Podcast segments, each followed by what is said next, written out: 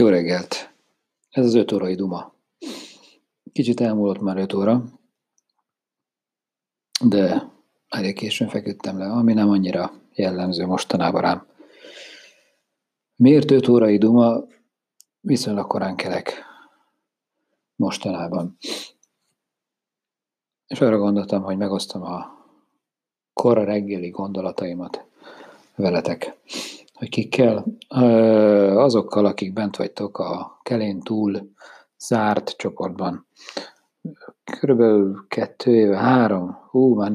4 éve is.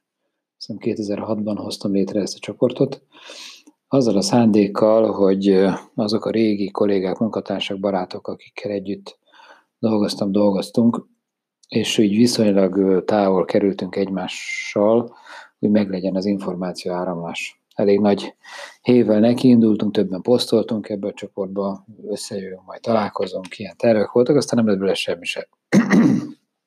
És most az év elején én beneveztem egy ilyen online marketinges kurzusba, amiben van egy olyan feladat, hogy most elsőre 30 napon keresztül minden nap valami közösségi felületen posztoljunk valami aktivitást, valami tartalmat. Ez lehet podcastet, ilyen hanganyag, mint ez is, lehet blogolás, írás, lehet videókészítés, és én a podcastet választottam.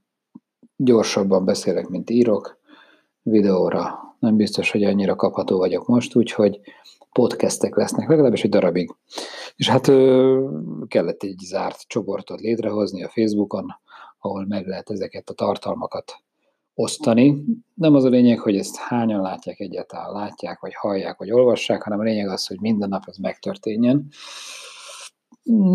Biztos könnyebb lett volna mondjuk egy olyan zárt csoportot létrehozni, amiben nincs benne senki, pár barátot meghívok, akiknek soha nem lesz idejük, hogy meghallgassák azt, amit én itt gyökölök, nyekegek, de hát én inkább a kihívások embere vagyok, és hát arra gondoltam, hogy beleállok a feladatba, és akkor ebben a csoportban 30 ember van jelen pillanatban, tehát hogyha itt végzek ilyen pár perc múlva, nem hosszú, ilyen 5-6 perces podcastekre gondoltam mindösszesen.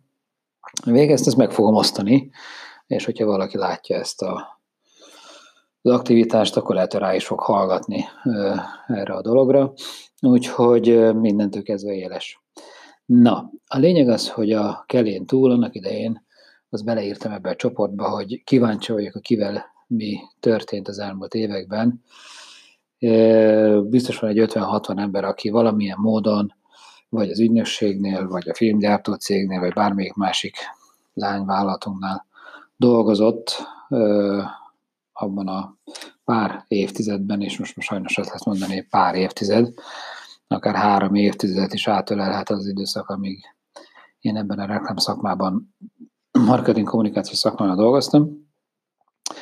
Úgyhogy kíváncsi vagyok, hogy kivel mi van. Jó, néhány emberről természetesen tudom, hiszen akár napokban is manapság dolgozom, veletek tartom a kapcsolatot, de hát ez már elég kevés ember az igazság. A nagy része valamilyen módon látókörön kívülre került. Ez a kávé volt.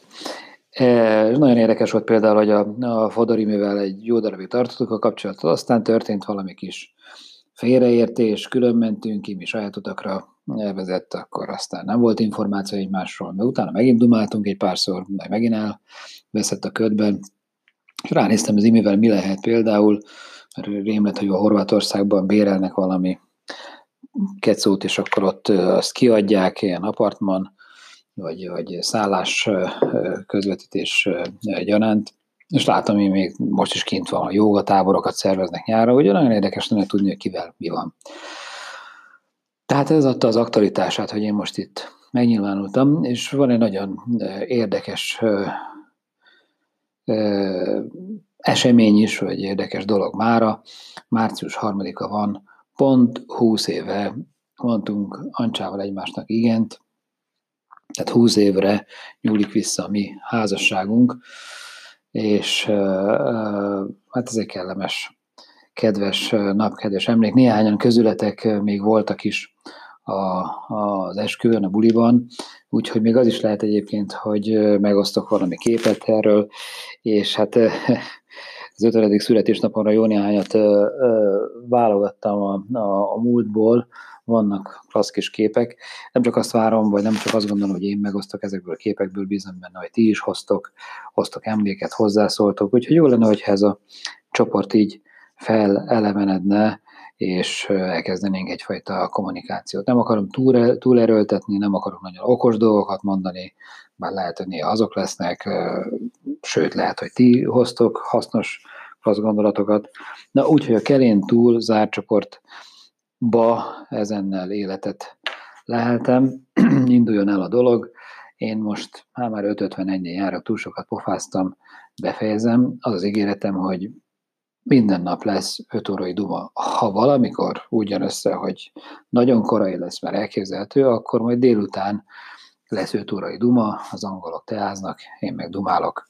Úgyhogy szevasztok, szép napot, és a végére hadd tegyem azt, hogy kedves Ancsa, nagyon nagy szeretettel kívánok jó egészséget, boldogságot, nagyon szeretlek. Klassz volt ez a 20 év.